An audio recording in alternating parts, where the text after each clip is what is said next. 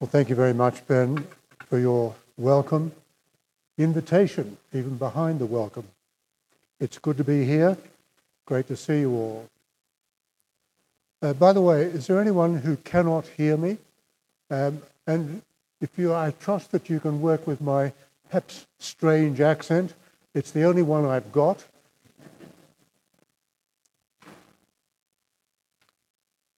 You know, one of the things I love about the Bible is its earthy realism. It understands the world we live in the good, the bad, the grief, and the joys. It also understands how we feel about life's injustices, especially when we see people who mock the idea of God enjoying their success. Nothing ever seems to go wrong for them. If God is truly good and all powerful, why doesn't he do something? Well, let me say, true faith is always going to have questions. In fact, faith that refuses to ask questions is one that leaves itself open to the contempt of the skeptic. True faith will always want to address tough questions and be willing to experience doubts when they arise. Now, it's important to note that to have doubts is not to lack faith. Doubts are not the opposite of faith. Doubt and unbelief are two very different things. Doubt, in the end, is something only a believer can truly experience. You can only doubt what you believe. So, with those thoughts in mind, come with me to Psalm 73. It's a reflection written by a man who experienced doubt. He came within a hair's breadth of abandoning his faith in God. Just have a look at verse 2. But as for me, my feet had almost stumbled, my steps had nearly slipped. Yet by the end of the psalm, he tells us that he felt closer to God than ever before. In verse 28, we read, But for me, it's good to be near God. I've made the Lord God my refuge to tell of all your works. As the psalm unfolds, we learn of his spiritual story, how he progressed from doubt to a surer trust in God. And one of the songwriter's big questions is framed by a, the- a theological principle that he expresses in verse 1. God is good to the pure in heart, or God is good to the upright. Why is it, he's asking, that many who are godless find life easy while I suffer? His bitterness flows from verse 3 right through verse 11. It's as though he is saying, Come on, let's face it. Whatever we might hear or say when we go to church, such as the creed that we've just said, it's the self centered and the proud, the deceitful and ruthless people who seem to succeed in life. They enjoy good health, good looks, great wealth. Nothing seems to bring them down. No one seems to be able to call them to account. They even get rewarded for their crimes with popularity. God is irrelevant, they mock. Justice is the issue that troubles the poet. Look at verse 13. All in vain I have kept my heart clean and washed my hands in innocence. For all day long I have been plagued and am punished every morning. The Bible regularly says that God is good to his people, people who strive to live his way. But again and again, as the psalm writer looked around, he sees the success of the godless. And we understand what he means. We hear of the appalling cases of child abuse Many of them remain unresolved. perpetrators walk free. We read of corporate leaders who have taken millions for themselves and have no sense of responsibility to employees or shareholders who, on occasion, have lost all their assets. We read about dictators who, having cruelly exploited their people, living and feasting in the luxury of their palatial homes. It's an unjust world, the psalm writer is saying. But when we think about it, injustice often really becomes an issue for us only when it personally touches us. And that's what's happening here in the psalm. In those times, we ask, God, why me? And it's here, those first person singular pronouns, what I call the perpendicular pronouns, the I of the psalm, that give us and the psalm writer away. Just have a look at verse 3. I envied the arrogant when I saw the prosperity of the wicked. So there we are. We have in the opening segment of the psalm the psalm writer's concern. Concerns about injustice and his own suffering causing to him to have doubts about his faith. So, secondly, what becomes the solution for his doubts? Just look at verse 15. If I had said, I will walk on in this way, I would have been untrue to the circle of your children. But when I thought how to understand this, it seemed to me a wearisome task until I went to the sanctuary of God. Then I perceived their end. Now, just look at those words again. It was wearisome to me until I went to the sanctuary of God. Or, as we would say, until I went to church. Why was going to the sanctuary of God so significant? Why is coming to church today so helpful?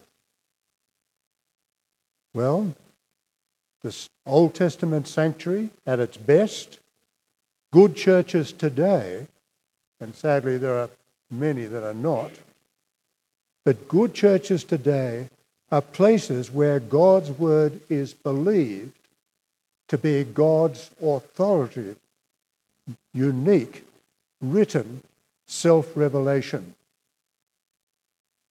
It's read and it's taught in the sanctuary of old at its best and in churches today. And you see what happens when we come under God's revelation. We begin to put God at the center of our vision.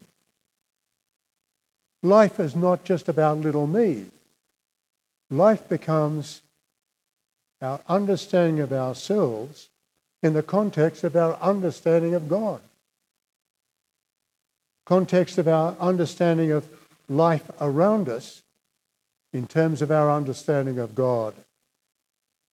You know, we human beings are like the moon. We live on borrowed light. It's not until we turn our face towards God, who is the only source of true light, as we read in that gospel reading this morning from John chapter 1, that we see the truth about life. So, as long as we put me at the center of life, our vision of life is going to be distorted.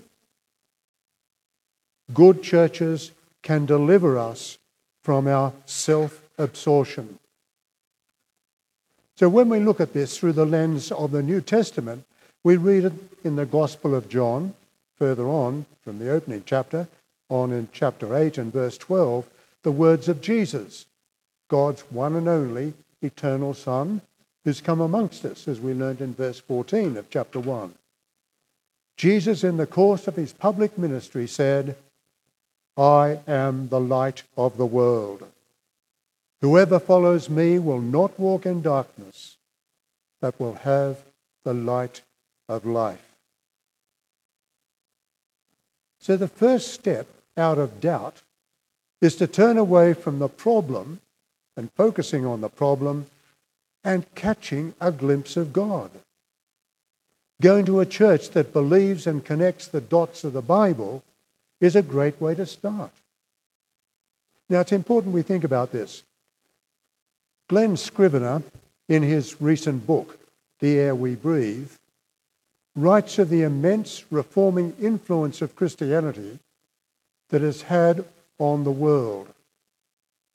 Yes, on the world, especially on Western society.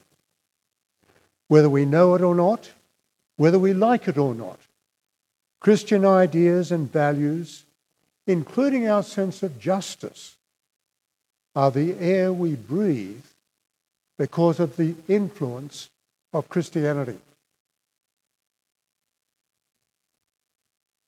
Glen Scrivener asks if we are something that's been created out of nothing, in other words, if we just happen to exist because of perhaps a big bang and something's happened, we've come about, if that's all our existence is about, where do we get our sense of right and wrong? At one point, Scrivener draws from C.S. Lewis's illustration of a line, of a line. How do we know a, a line is crooked? Lewis asks. Unless we are aware of a line that is straight. In Mere Christianity, Lewis wrote, My argument against God was, that the universe seems so cruel and unjust. But how did I get the idea of just? or unjust. A man does not call a line crooked unless he first has some idea of the straight. What was I comparing the universe to, Lewis says, when I called it unjust?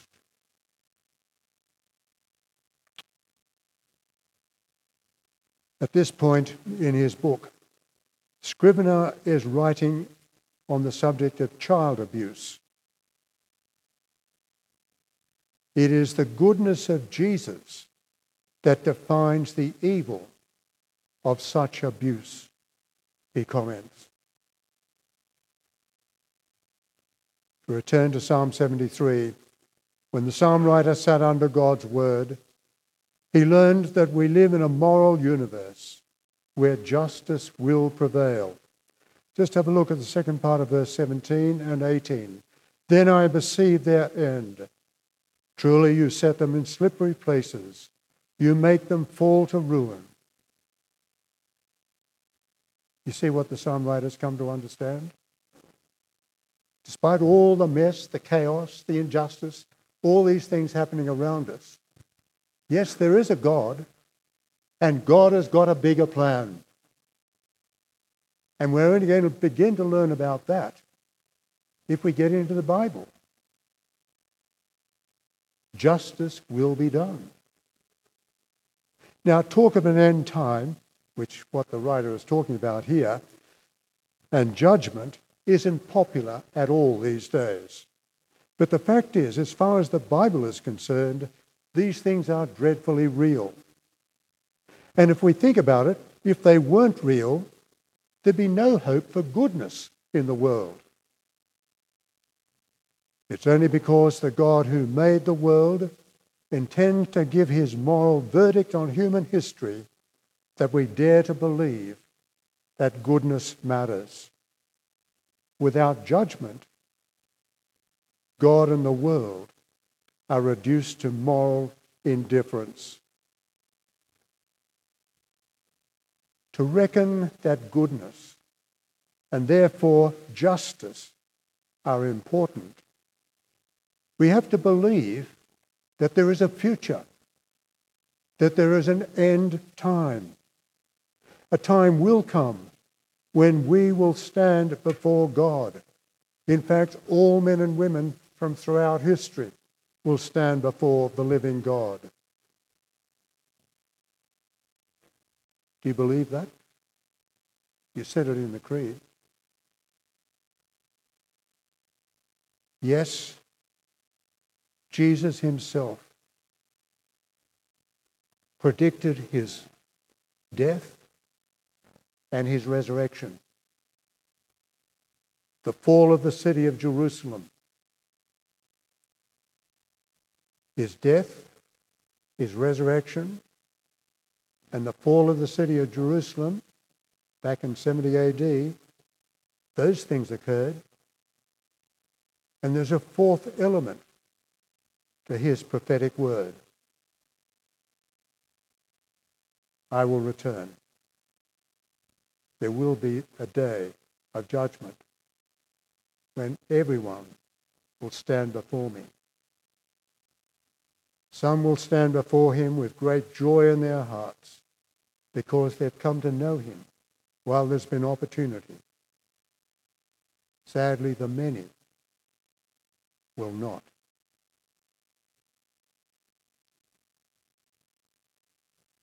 So when the psalm writer went to church, he saw life and its meaning from God's perspective. Just look at verse 20. They are like a dream. These very successful people without God, people who mock God, when one awakes, on awakening, you despise their phantoms. Have you ever had one of those nightmares where you wake up suddenly because you are sweating with anxiety you switch on the light, and suddenly you laugh at your foolishness. It all seemed so real, but it wasn't. Once you wake up, you realize it was all an illusion. And that's how God sees the prosperity of the wicked. It's not real because it's not eternal. It doesn't last. One day we will wake and realize that all those material things that perhaps we longed for, chased after, will fade into the mist. Indeed, there's probably no more terrible judgment on godless men and women than the fact that one day God will ignore them forever. Jesus himself says it in a parable of the rich fool that he told that we read about in Luke chapter 12.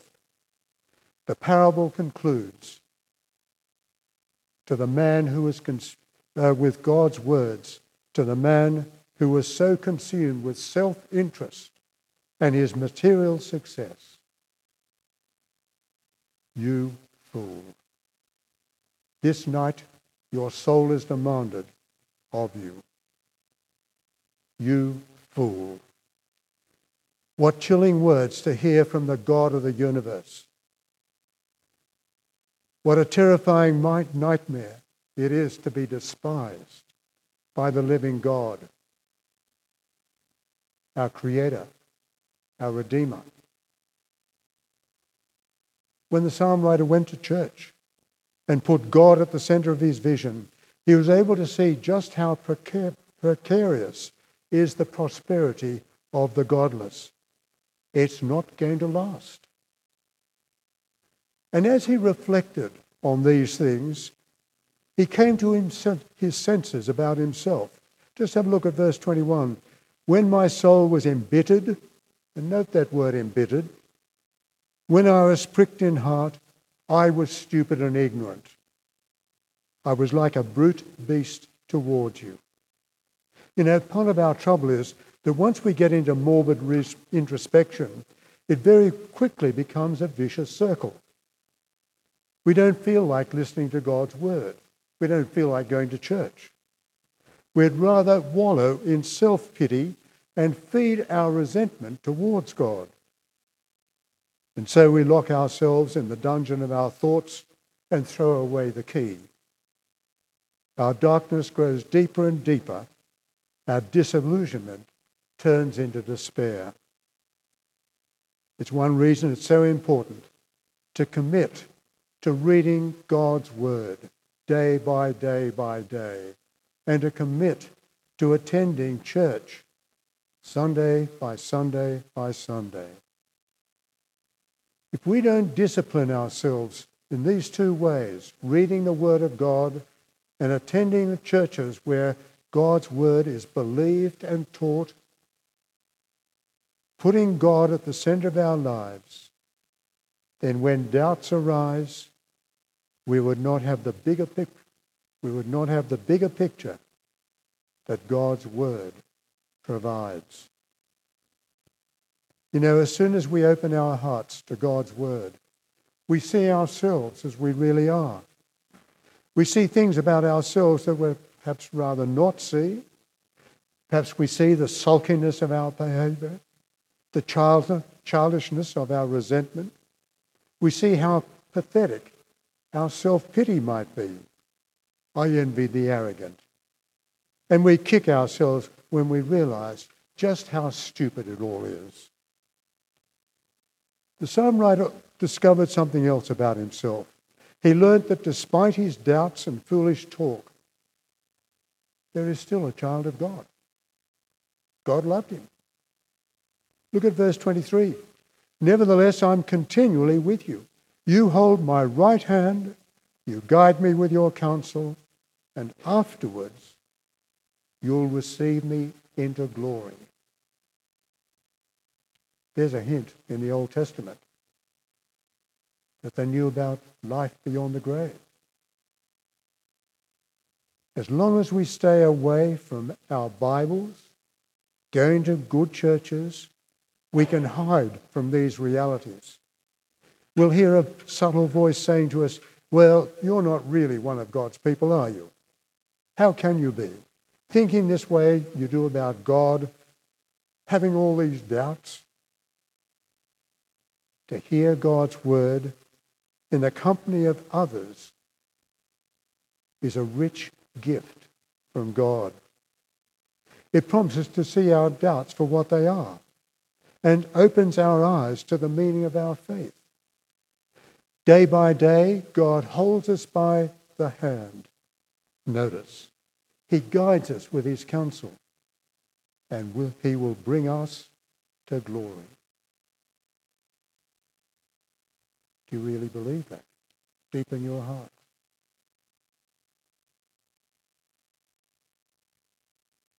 Well, you know, we today have a far greater assurance of this future reality because we live on the other side of the life and the death, the resurrection and the ascension of Jesus Christ. His offer of forgiveness to all who are truly repentant, who turn to Him his offer of new life with God forever and not empty promises. On the afternoon when Jesus was dying on a cross on Calvary's hill, one of the two men who were crucified with him called out to Jesus, Remember me when you come in your kingdom. To which the dying Jesus replied, Today you'll be with me in paradise. I can assure you, Jesus is saying, your dying is not going to be without hope. There'll be no hell, no delay for you. Today you'll be with me. And Jesus' words that day ring down through the centuries. Every one of us who turns to him in repentance and genuine faith Every one of us who puts their hands in his hand, our, every one of us who puts our life in his hands can be assured of life with him in all of its fullness and joy and glory forever. forever.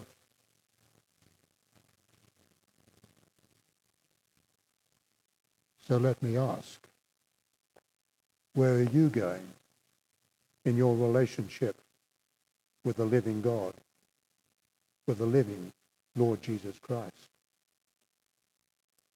C.S. Lewis once put it this way All your life, an unattainable ecstasy, has hovered just beyond your grasp and consciousness. The day is coming when you will wake to find beyond all hope that you have attained it, or else that it was within your reach and you've lost it forever.